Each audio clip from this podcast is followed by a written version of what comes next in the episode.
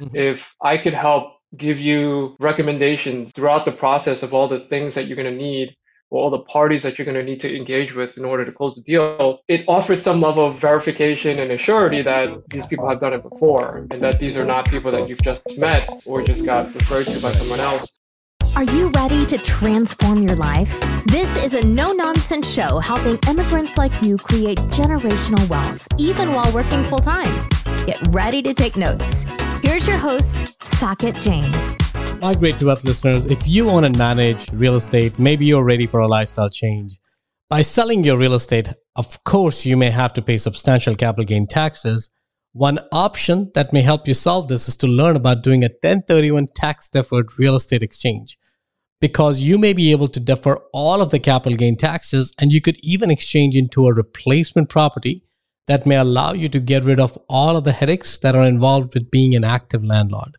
My friend Ray Druitt is a managing director with Bangerter Financial Services, and his goal is to help you understand all of the rules associated with 1031 exchanges. To learn more, you may call him directly at 801 312 9482. Once again, it's 801 312 9482, or you may visit his website at 1031.bangerterfinancial.com slash 1031 guy. Please be sure to see disclosures in the show notes. Welcome back, Migrate to Wealth listeners. Today we're going to be talking to a topic that uh, if you ever purchased a home or if you ever purchased a property or any real asset, you'll probably have dealt with someone like my guest. His name is Dorian Lam. We're actually re-recording it uh, because the audio quality that we had on the previous one it wasn't it wasn't to my satisfaction. So Dorian has been kind enough to come back again, and we're going to repeat the entire conversation. But this time is going to be better because you don't know what the first time was. Uh, with that said, thank uh, Dorian. Um, welcome to the show, and thank you for agreeing to re-record it. No, no problem. I look forward to this, and and you know the saying, Saket. It's, it's so nice we do it twice. That's true, and I know this is the third. Uh, this is the third attempt, so hopefully this one this one gets better than that. Third time's the charm, as you just reminded me uh, before we went on here. So Dorian, um, and I know we've we've gone to some of that code, some of these questions before. But before we go deeper into your own experience, uh, especially your work and your other things, let's talk about you first, right?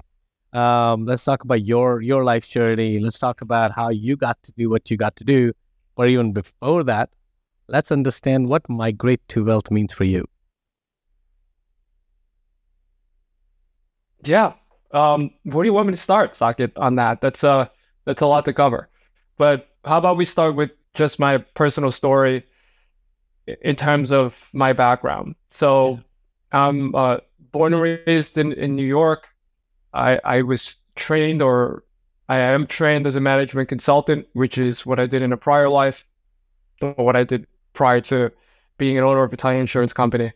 And I was able to embark on a journey of, of, you know, in essence, solving problems, which is something we spoke about on our previous yeah. recording. And just from having that mindset and that approach through the years, had an opportunity to get into an ownership position in a title insurance company and then learn the external client that we serve. And through interest, also had the ability to participate with our clients. So I am now an active real estate investor. Naturally, we're closing deals for home buyers, commercial investors, commercial owners, and we've been exposed and have had the opportunity to network with people who are closing deals and have a proven track record. So through the years of ownership, this the company was formed in 2008.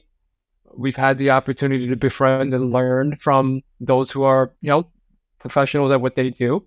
And we've had the opportunity to invest in them. And, you know, now we have started, you know, participating in our own deals. Love that. Love that. Dorian, so before we even go professional, we're going to go personal. So um, you're a fellow management consultant because that's where I was. That's how I started my life, being a consultant. And yeah, as a consultant, you basically you, you use the word which is problem solver. That's really who you do, what you are as a management consultant, right? As any kind of a consultant, you're trying to understand, put yourself in somebody else's shoe, understand their issues, and try to see where you can add value, right? That's really what you're trained as a consultant to do. And as a management right. consultant, it just uh, the different levels of consulting. You can have a marketing consultant. You can have I shouldn't say level, different flavors of consulting, um, and you can also have a business consulting. Uh, so management consultant really helps people run their business better, solve their problem, expansion, uh, whatever whatever they are. So uh, just for just to make sure my uh, my listeners understand what exactly is a management consultant, that was a term that was not familiar to them. So let's go back in time though why did you choose to become a management consultant? Um, because that's not a career that a lot of uh, people grow up to be, right? Um, they may want to work at a Fortune 500 company or what, whatever, what, whatever the the uh, the longing could be. What got you to become a problem solver? That that's an interesting question, and you know what? And I'm going to date myself by answering you here, but what what I found as an opportunity you know, as I as I approached or finished college, as far as what I could do as a profession, was the simple logic of, and this was the time where especially PCs were becoming very prominent in businesses and companies, yeah. and there was a, a big drive towards figuring out how to use networks and PCs and how to connect it all and how to become more efficient um, across the you know Fortune 200, yeah. 500 companies. So it really started with a simple thesis of every company is going to need computers or PCs, so they're going to need to learn how to use it in some way, shape, or form, or they're going to learn or need uh, or have a need to integrate it into their operations. So that that was actually the beginning of. Uh, I was in business school at NYU, and there was an actual study or major in, in, in, information systems and management. So it was double major. It made sense to do that, and in essence, you know, chart a path towards management consultant and or management consulting. And you know, looking back at it, it it it's actually like you said, all about problem solving, management consulting. And you know, I found out later on that the skills that I learned being trained as a management consultant was something I could apply to what I was doing in my current profession. And, and then also now realizing that it can be applied to life because uh, right. you are learning things like communication and on learning how to act as a liaison between many different business owners and you know programmers and so on and so forth all different types of skill sets and, and being able to have a through line between it all and accomplish a, a, a goal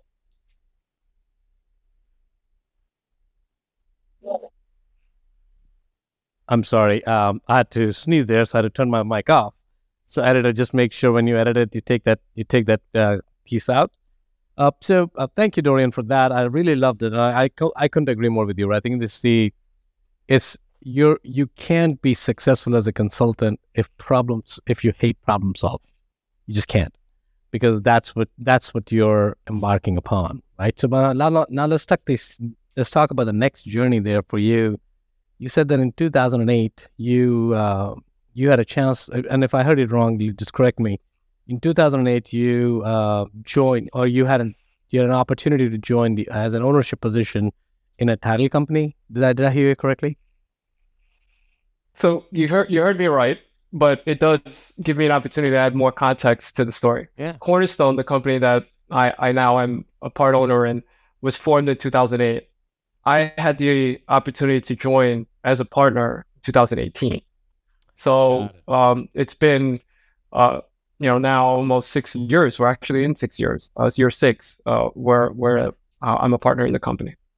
Got it. Got it. Got it. So, and then you didn't. When did you join them? Did you leave in 2008 when it started um, to be part of that company, or you joined at a later stage? I joined at a later stage. So I was part of other companies being, uh, for the most part, rolled up and sold into bigger publicly traded companies. And I had an opportunity to meet the Cornerstone guys, and we had ambitions that matched up and created synergies to help grow the platform. so I joined in 2018. Love that, love that, man. So uh, why them? Why why title company? Title. We'll talk about what really title is. But title is not the processing title or, or researching title, the title paperwork is not the sexiest aspect of the real estate, it's not even at the forefront. It's usually an afterthought uh, that, oh, I found the perfect deal, I found the perfect investors. Now let me go find a title company, right? So what about the title company? And I'm not I'm not saying that's true in what I'm saying, is that's how I used to look at the title company until I actually understand the value that the title company can add in the transaction, right? It was more of, oh, the lender is forcing me to use a title company. And we'll talk more details on that as well. That what exactly does the title company do, and why are they very important in the transaction? Well, help me understand from your perspective and you coming in. Unless you had a different perspective coming in than than what I or probably say majority of the people may have. No, I mean, as you can imagine, I've been exposed to many different types of title companies, uh, underwriters, agents, and had a good idea of what really made uh, a title company good at what it, it did or what it was supposed to do. When when I had an opportunity to examine Cornerstone, you know, I'll cut to the chase on this. I won't get too long winded, but you know, th- they focus on the most important aspect of what we do, which is closing the transaction. There's a saying which is, you know, what good is a deal of a de- what good is a deal if it doesn't close? Yeah. But it's very true um, the all the work that goes into finding a deal, putting a deal together, the negotiation that goes on between buyer and seller, poten- potentially buyer and bank. Um, there's a lot that goes into it, and if the deal falls apart at the end, and there's something that the title company can do to prevent that, that should be its core mission. That should be its north star. And the north star at Cornerstone was such as that, which is what do we do? How do we help close the deal? Many title companies that I have seen, they play somewhat of a hall monitor role, which is mm-hmm. they'll put up a sign. It's a metaphorical sign, but it'll in essence be an email or whichever it is of the 15 things that you need to get a title company in order for a deal to close. And generally that's that's not helpful, right? It's it's more here are the things that we need, or these are the things that we need to get done in order to close your transaction. Not so much, hey, Saket, here's a list of 15 things that you or your attorney must get us. Let us know when you have it. It's more, right. here are the list of 15 things that we need to get through. We're working on these five. These five, the seller will need to get us. These five, you can get us. They're your mm. organizational docs, so on and so forth. But Cornerstone focus was on that, and it wasn't on all the other things that title has become known as, which we can get into love later. That. I love that, right? I think it's really about the the experience because most people, unless you're actively buying real estate, your chances are you're only buying your personal residences and maybe a few things from there. So your interaction with that title company is very transactional. However, which I love what you said, what you said is you, even for those, and I'm assuming it's true for all types of buyers, investors, or are um, are people who are not investors who want to interact with you is the experience they have with you is what you value most, right? Kind of like make a, a part as part of the closing. Of course, you're they're hiring you to close the deal, and uh, you'll do your best in working with them, partnering with them to close it. But it's very important also to not become a paper pusher. You're adding more value on top of it by by by engaging in the process that can remove one of the biggest problems for a uh, transaction closing, which is the amount of work that needs to be done from the buyer's side, right? Because they're they're drawn in multiple places at that point. Is that is that true, Dorian?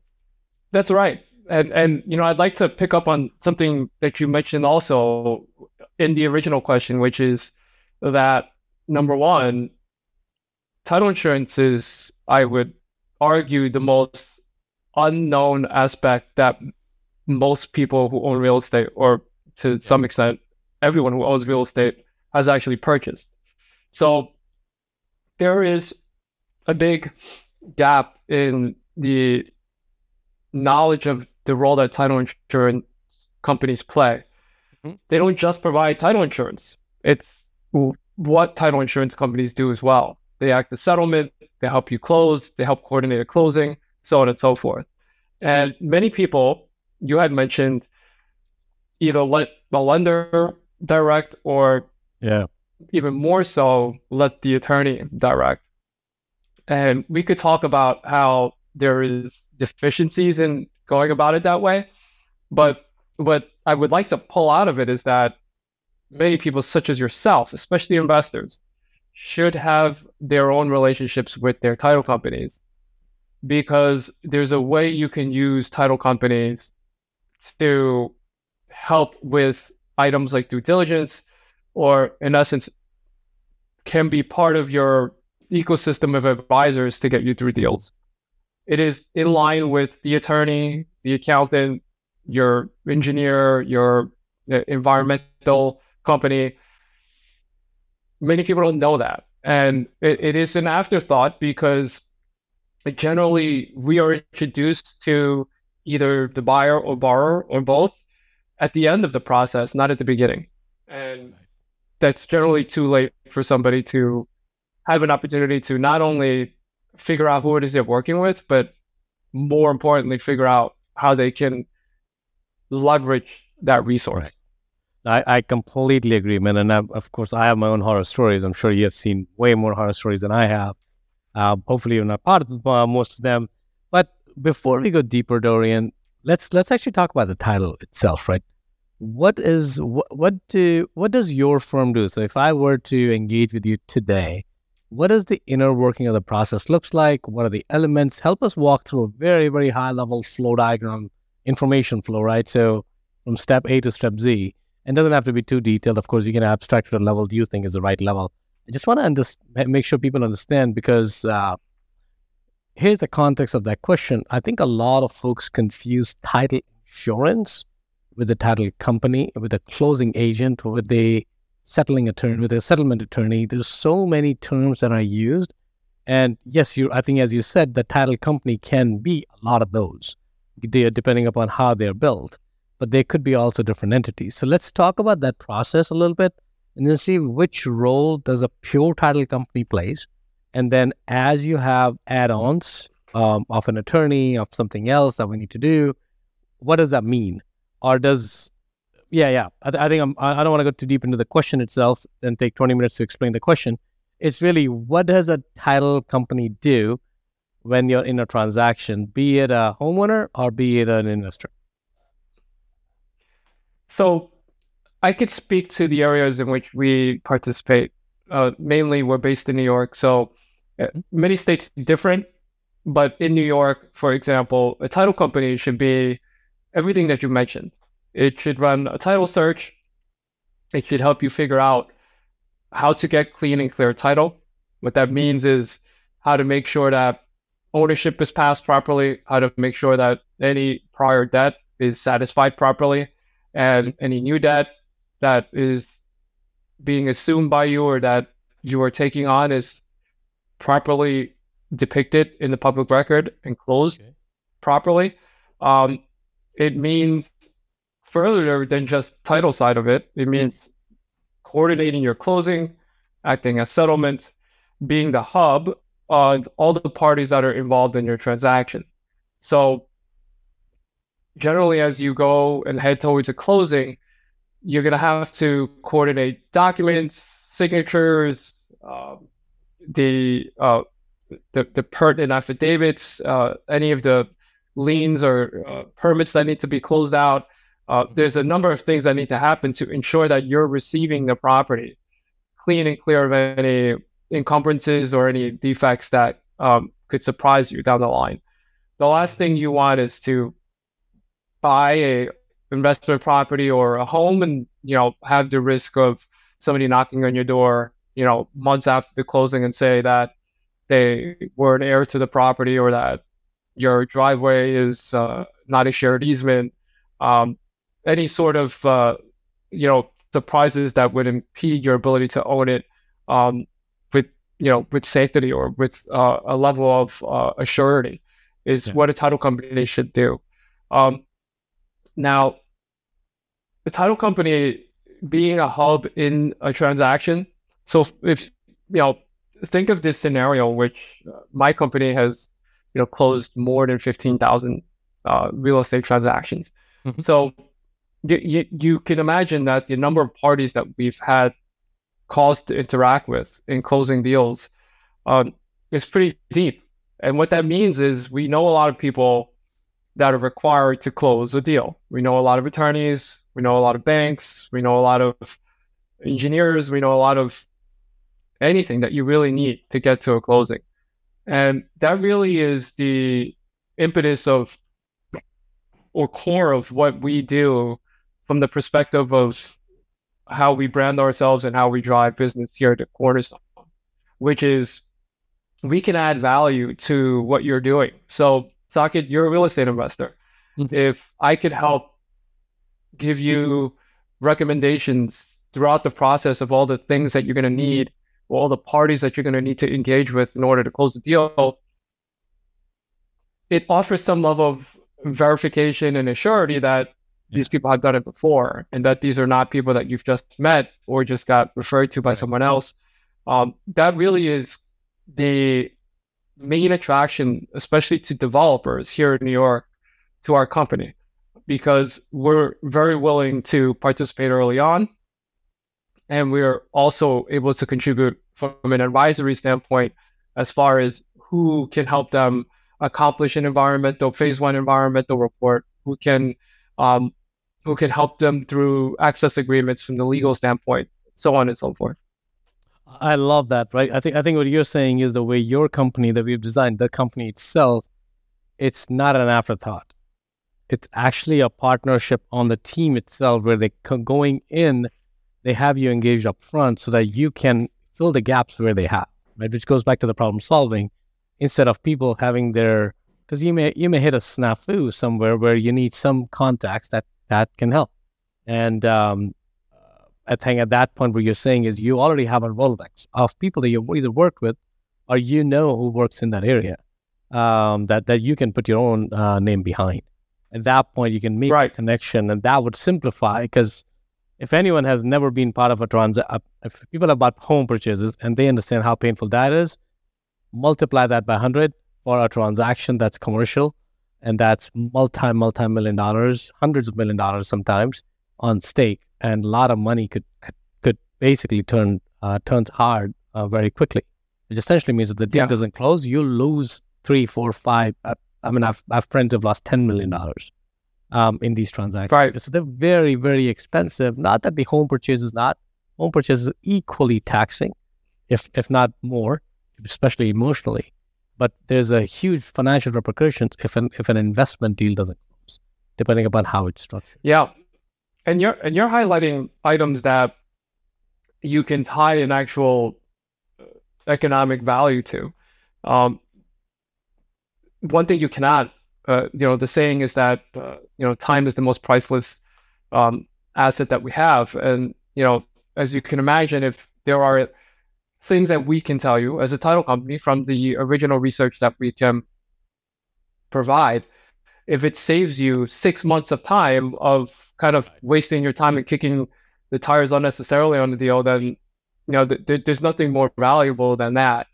Um, but but either way, that that that speaks to the you know astute investor, and that speaks to the you know uh, investor that has a really big. Uh, good I love that. So, Dorian, you said something also in the beginning that one of the core values of Cornerstone title is that you try to figure out how to close a deal, right? So, in um, and we'll go back to when I didn't know anything about title insurance because that's a title company in general, because I'm assuming a lot of the listeners may be in that phase, right? So one of the thought could be, um, and again, I don't mean any disrespect. I'm just oversimplifying it. Uh, one of the things how hard can title be, right? Uh, because have to search some public records and do one, do two, do three, especially for folks who have never done it like me that's the assumption that I have. Okay, it's all public record search. How hard can that be? Of course, whenever somebody asks a question, how hard can it be? The first question should be, have you ever done it? Chances are no. Right? That's what I'm asking an yeah. expert. How hard is it? What's the step involved? What are the complications you can get into? And give us a maybe an example of um, of a bad deal that if that and, and either you saved or you were part of or you heard of it whatever it may be, so that people can actually understand that it's not that straightforward. Nothing is that straightforward. No lie. There are instances in which it can be very crystal clear as far as what the picture looks like and what the potential solutions can be, or or curative measures can be. The analogy I always used, and I used in, in our prior conversation as well, is, you know, title insurance is unique in the sense that it's completely different from all other types of insurance, mm-hmm. and it is mainly different in the sense that title insurance is really assurance of the past, right? So it ensures the past. And what that means is, yes, you're right. We do a search of public records. You know, in some cases, there's many different sources. We put it all together on one kind of, you know, visually and metaphorically again on a on a table. And the analogy I always give is think of a puzzle. And think of it a think of it a thousand piece puzzle, and you have nine hundred pieces. Yeah.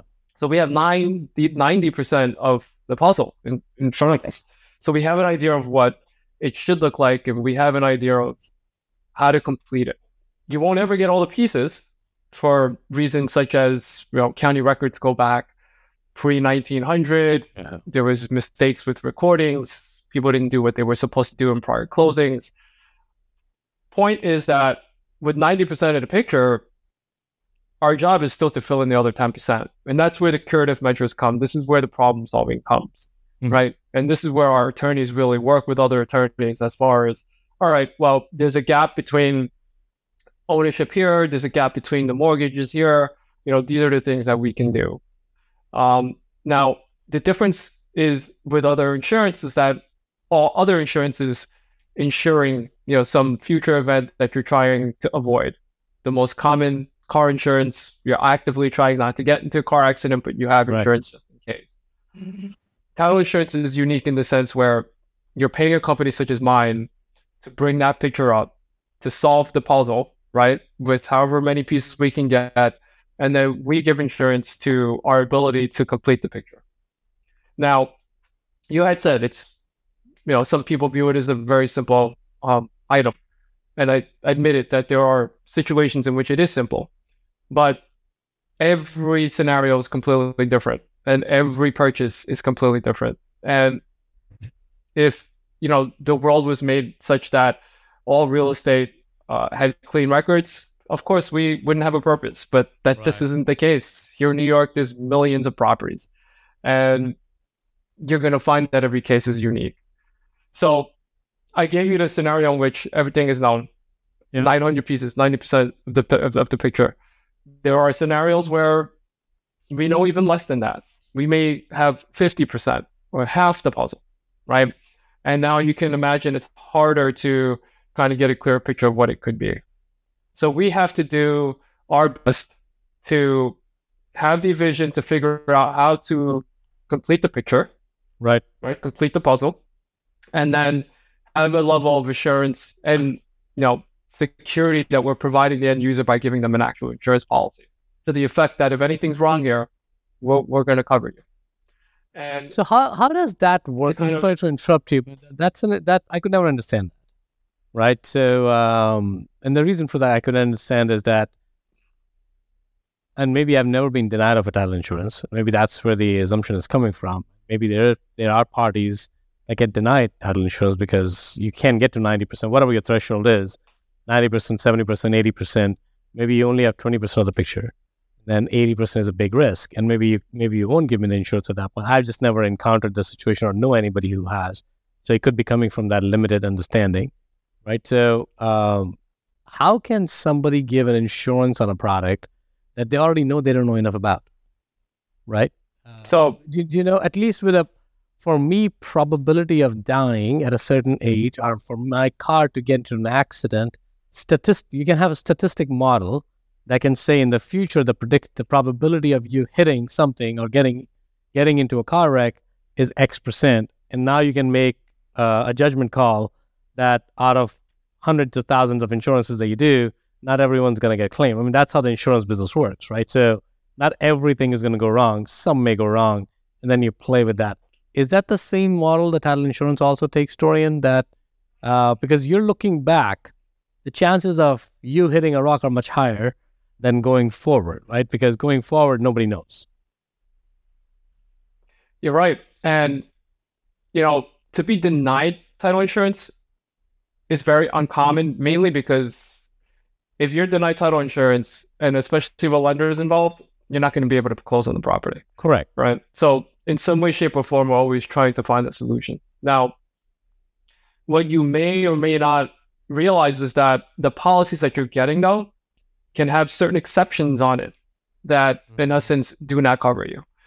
So, there can be situations where, in order to get a deal closed, and this is working with your attorneys now, that there's some level of risk that they're willing to assume, or there's some mm-hmm. level of risk that you can explain away. So here's an example of one in New York where uh, there can be railroad tracks that run across the property that have not been active for 100 years.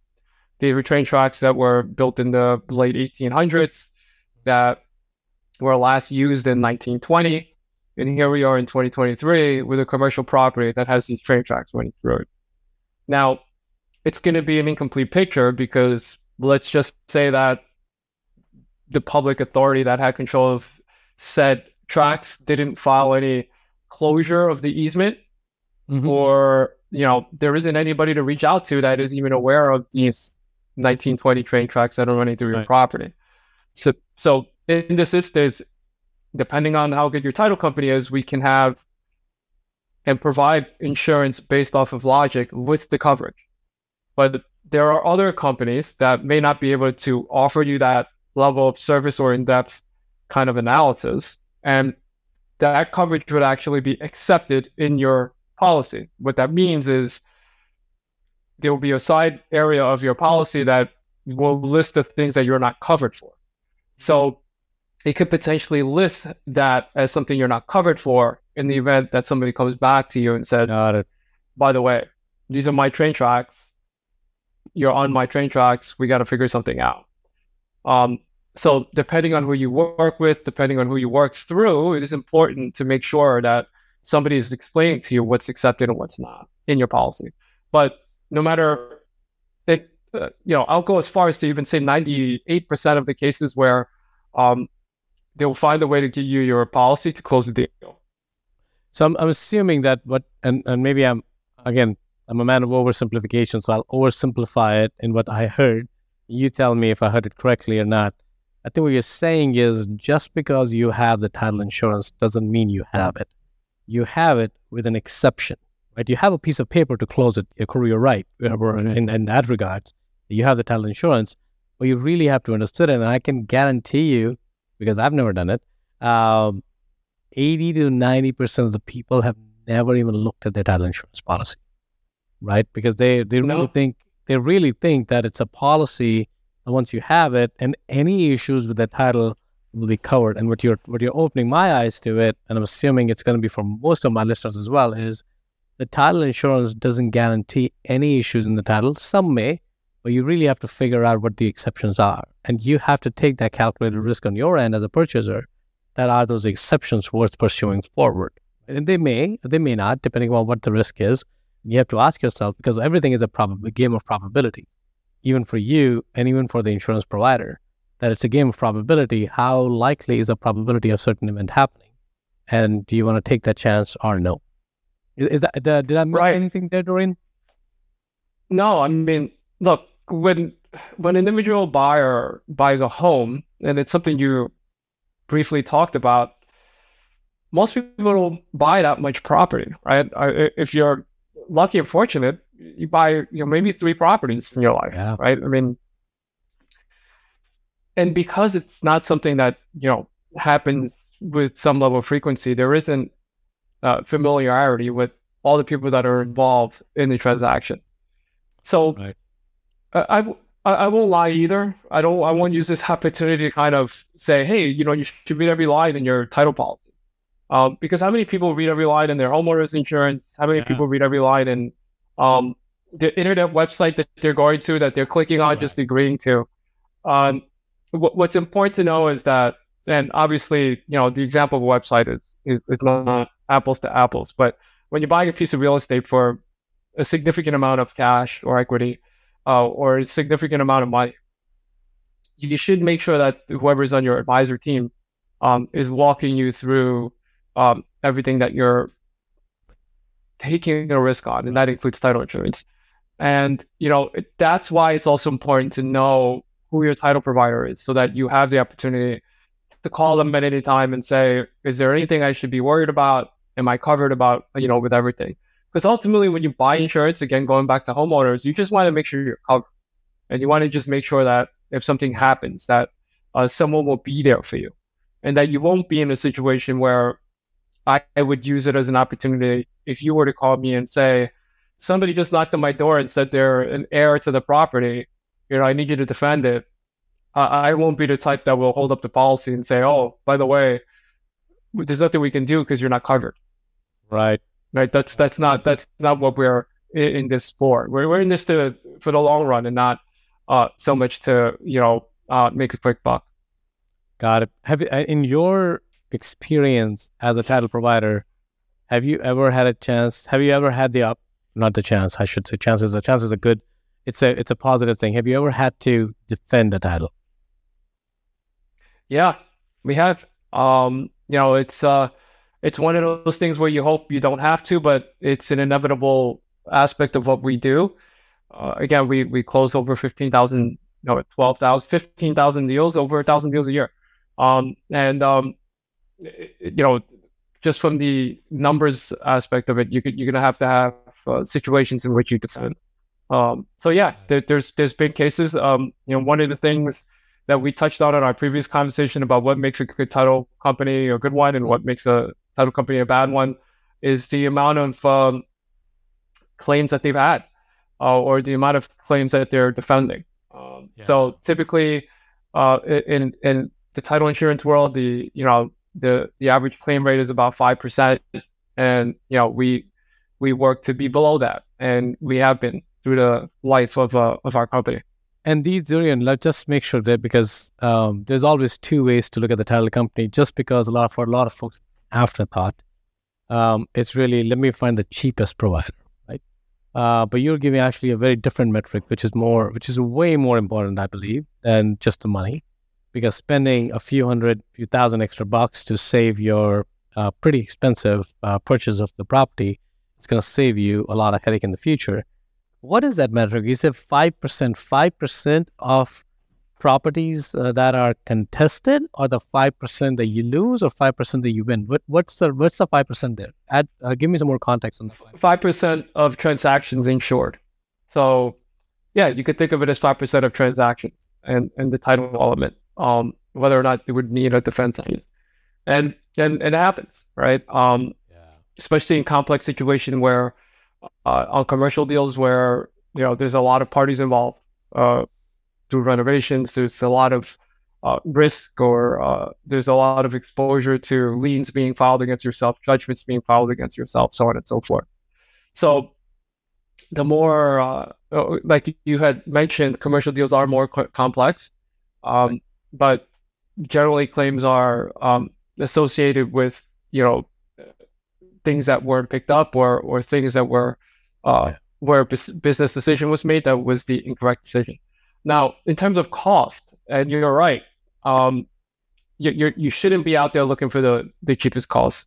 Number one, title insurance is a regulated industry, so for the most part, uh, I'm you know the majority of the states have what they call stated rates, which means that yeah. everybody charges the same. So, you know, being a commodity is there's pros and cons to it. The con obviously is that we can't compete on price, but the pro is that you know if you're gonna pay the same price, you might as well go with the better title. Optimum value. Um, yeah, it's it's you know it's if you're offered the you know three shirts and they're all the same price, and one's LV and the other one is you know, no, no disrespect to Hanes, but Hanes, you, are obviously going to go with the with the high brand, right? Yeah. Um, so it, it, shouldn't. It's not always just price sensitivity. And the other thing to mention about price is that it's a it's a one time fee, okay. right? Correct. All other insurance is annual. You're paying it every year. Um, title insurance generally is not more than 30 bips of the transaction, and you're paying it one time. So if you own that property for 10 years, 20 years, it's that one time that you paid for it, you're covered for as long as you own it. Perfect. So, Dorian, you also said to close a transaction, uh, your lender will require it, right? So, um, what happens if it's an all cash deal? Do you still recommend getting it? I'm assuming the answer is yes. Uh, doesn't matter. Absolutely. It is. If you're buying it because you're at the risk, the lender is asking you to do it because lenders don't want to get into an issue where there is no there's no claim if somebody no no resolution if somebody were to come after it. So help me understand for right. these all cash deals that we come that we pro- have seen, and who knows, depending on what the future of the real estate is, we may see in the upcoming future here.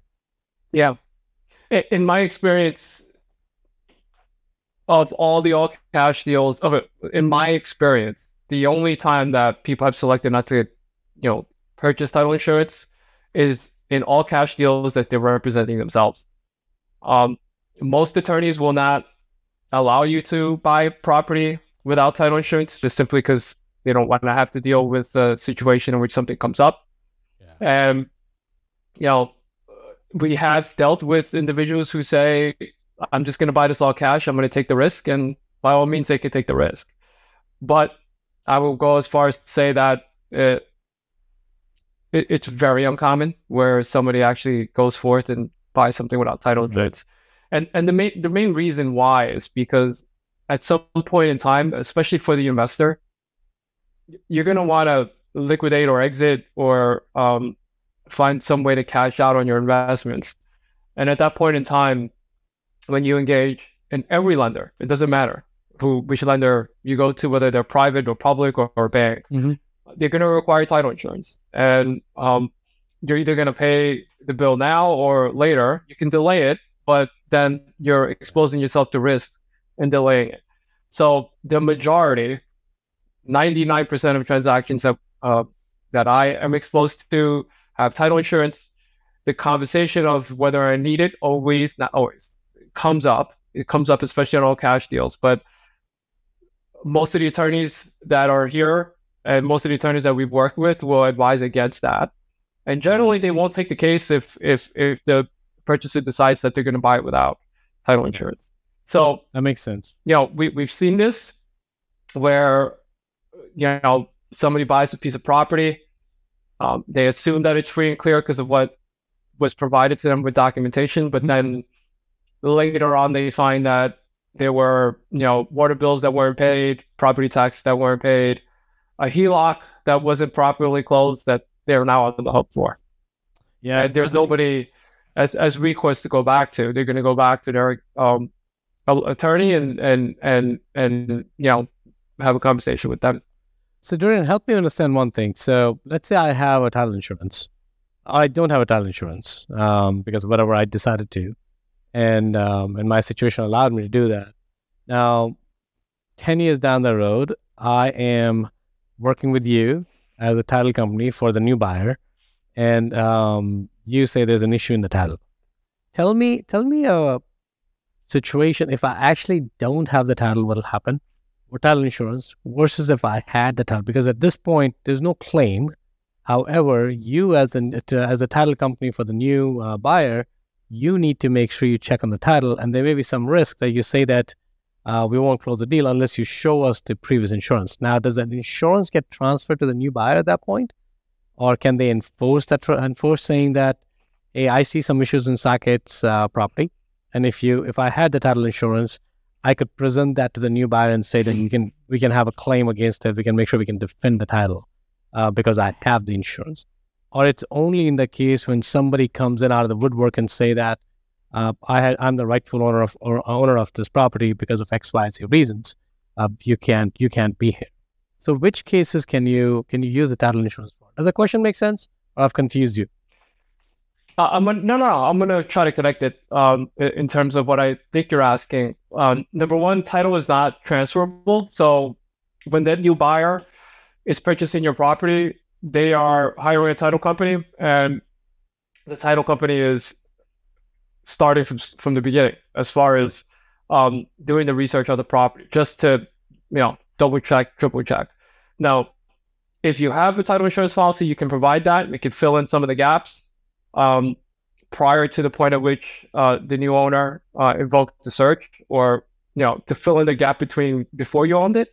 Now, if you don't have title insurance and you decided to move forward without any title insurance, mm-hmm. um, you could be on the hook for a lot of things that the prior owner was responsible for. So number one, the most common, at least for residential transactions, is an open permit. Um, an open permit to do anything on your property that wasn't closed properly. And in order to close it, you have to incur all the charges that are required to getting proper permits, getting it inspected, getting it properly closed, filing the appropriate paperwork. So that's in the, we'll say, nominal, uh, you know, aspect of it. In the more severe case, it could be where we discover that the actual transfer of ownership wasn't done properly between mm. Um, the prior owner and you, or even before. Um, so here's an example. This this always comes up in um, in in, inherit, in inheritance cases, where uh, you know a group of uh, relatives are to inherit a piece of property, and in the inheritance it gets transferred to a trust, and now you're buying it out of a trust per se. Sure. If all the paperwork wasn't done properly between all the heirs, there could be an issue because now you can have somebody that claims the right to mm-hmm. your property.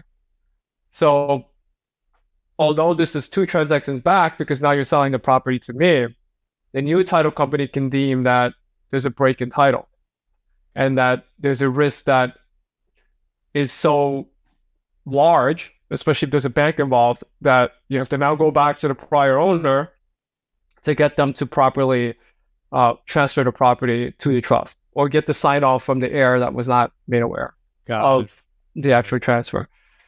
And that can, as you can imagine, create a whole scenario or can of worms, right? It gives them, you know, potentially an opportunity to get a payout. Um, yeah. It can throw a wrench in your deal because now the new buyer can say, you don't really own this property, so I, I'm not going to buy it from you. So again, probability, risk, that all comes into play in terms of yeah when you make a decision to to not go forward with with title insurance. Awesome. Well, love that, Dorian. I, I've learned, and I, it's kind of funny. We recorded a sh- show before, but I already have made like three three more pages of notes. Um, so no matter how much I talk to you, I learn more and more and more. I want to be respectful for your time here. One question, Dorian, in the example that you just provided, if I, as a previous owner had the title insurance, does you does it help you at all as a as a new title company or none at all? Because let's say if there it helps. A, it helps. Okay. It helps. So so the same analogy, puzzles a thousand pieces. I do my research. I only find seven hundred. Yeah. But your policy can provide two hundred. And now it. it fills the picture in more. Right. It. So it, it helps. It doesn't help you. You can't go asked to for me to defend it because you're no longer the you, you're representing the new buyer.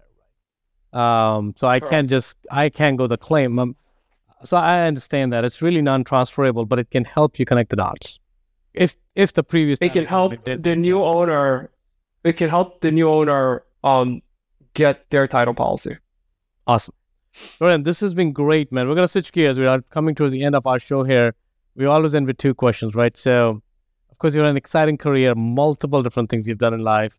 And I'm glad you're doing what you're doing right now because that's a very, very important piece to uh, to help people with and solve the problem. Because that could be the last thing that they that can throw the entire deal off. So appreciate you doing that. Now, tell me one thing: if you were to go back in your life when you were 20 years old, uh, we won't give your age away um, what would that what would that one insight be that would have dramatically altered the trajectory? And I don't mean to say that anything in your life should have changed, but the question is coming from the perspective somebody who is in their twenties, they're listening to it. Can what insight can they benefit from? That that's a nice Back to the Future question. And Very much. That's yeah. probably that, that that in itself is a dated reference. So I, I may have given my my age away from that. But what would I tell my prior self if I can go back, you know, 25 years? And I think I think the first thing that comes to my mind is take care of yourself, and I mean that from a health standpoint. Mm-hmm. Um, the name of your show is Migrate to Wealth, and I feel like as I you know go through life, the, the older I get, the the more health you know be, is wealth uh, because um, it, if you can't enjoy the fruits of your labor, you know, it, you know, what are you doing it for? Sure. Um, so health, health is a huge component of, of my life now. And health can be broken down in a lot of different ways outside of what most people think of it as. Most people think of it as just physical health, but there's mental health, there's emotional health, there's yeah. Physical health, there's intellectual health. There's, you know, health can be broken down in many different sectors. So I would go back and tell my former self, you know, take care of yourself and make health and wellness part of your everyday. Um, don't wait till you're 40. Um, yeah. And the other part that, that I think of uh, as an answer to when you are asking the question is is being aware, you know, awareness, awareness of of, of what's uh, of your surroundings, awareness of of people's feelings, awareness of yourself. Just be aware, uh, and that sounds somewhat non-descriptive, but I find that the more aware you are of your deficiencies, your strengths, your staff, their emotions, your problems, the tools that you have to solve them, uh, the better you will be at, at solving any of that. Yeah, and I think I think being awareness is actually going to go back to your first insight that if you're aware of your current situation, current health, and be aware of your current lifestyle, what it'll do to you 20, 30, 40 years down the road. Uh, having that awareness is probably gonna it's probably gonna help bring the health and wellness to the top of your priority list. That uh, I mean, partying is good, um, interaction, drinking is fine, but what is it doing to you? I'm never saying anything to be saying now something is good or bad because who am I to pass a judgment? I think everyone should look at theirs. Whatever you're doing today, what is which path is it leading you to in the next 20, 30 years? And if you don't have a reference point, look at somebody else. What happened? How did that affect whatever they were doing? And drinking is just an example. It could be working like crazy. It could be workaholic, right? It could be any of that. Think, how is that doing? So I really love the awareness aspect of it. That that really shifts the. What do they say in quantum physics? That um, when a particle is being observed, it actually changes how it behaves, and that's really what awareness does to us. That when you just the fact that you're aware of it, there's a very high likelihood yep. your response to a stimuli, internal or external, is going to alter without you putting a lot of effort into it but you have to develop absolutely you have to develop the techniques and the and the mental aptitude to observe without judgment. Uh, so I, am sorry if I added. I'm, I'm hoping that resonated with, with, you because I know I added a little bit of my own. Oh, did. To your insight, so I appreciate that. So, Dor- Dorian, one last question, buddy. Um, where do you think? Um, it seems like you're a reflective person. Where do you think humanity as a whole should migrate towards in the next few decades? Whoa. Uh, this uh, obviously the answer here is working together, right? But but to to peel a layer off of what I mean by that is, um, be empathetic. Uh, don't don't look view everything uh, from just your lens. Uh, take some time to understand why someone may have an opposing view or may have a view that uh, that you're critical of. So put yourself in others' shoes. Be empathetic don't judge, accept, right? Accept that that things and people are the way they are, and and find a way to to you know compromise and find a way to to, to work and live together. Dorian, this has been great, man. Thank you again for um, for sharing your key insights, sharing your time with us. Really appreciate that. Dorian, one last thing, man. Is there anything that we didn't touch in our um, almost an hour conversation that you wish the listeners would have would appreciate uh, knowing by you?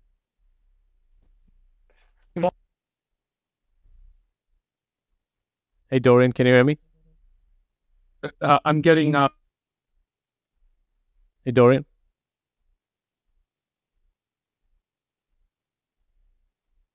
Dorian, can you hear me?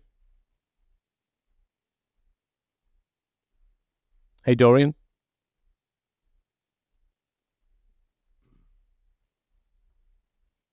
Dorian?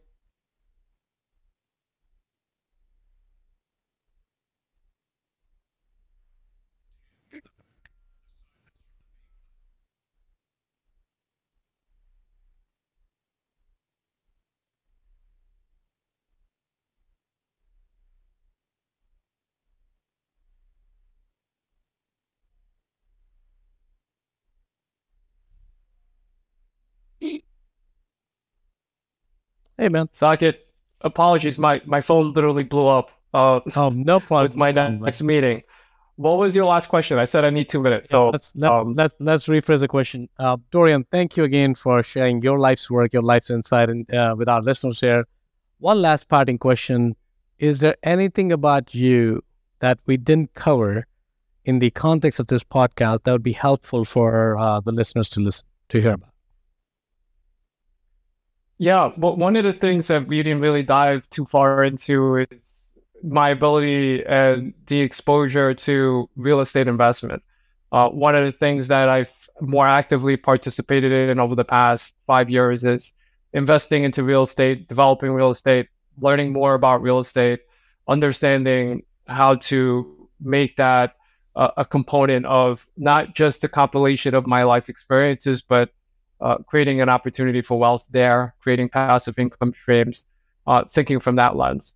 So, you know, the audience should know that that is actually the uh, reason why you and I connected, and and yeah. you know, obviously we can go off on tangents sometimes, good tangents uh, when we discuss and, and, and, get together. But uh, where I can really impact those of your listeners is that uh, we can contribute to helping with understanding how to get into real estate investment, how to you know find deals, what things to think about uh, from that perspective.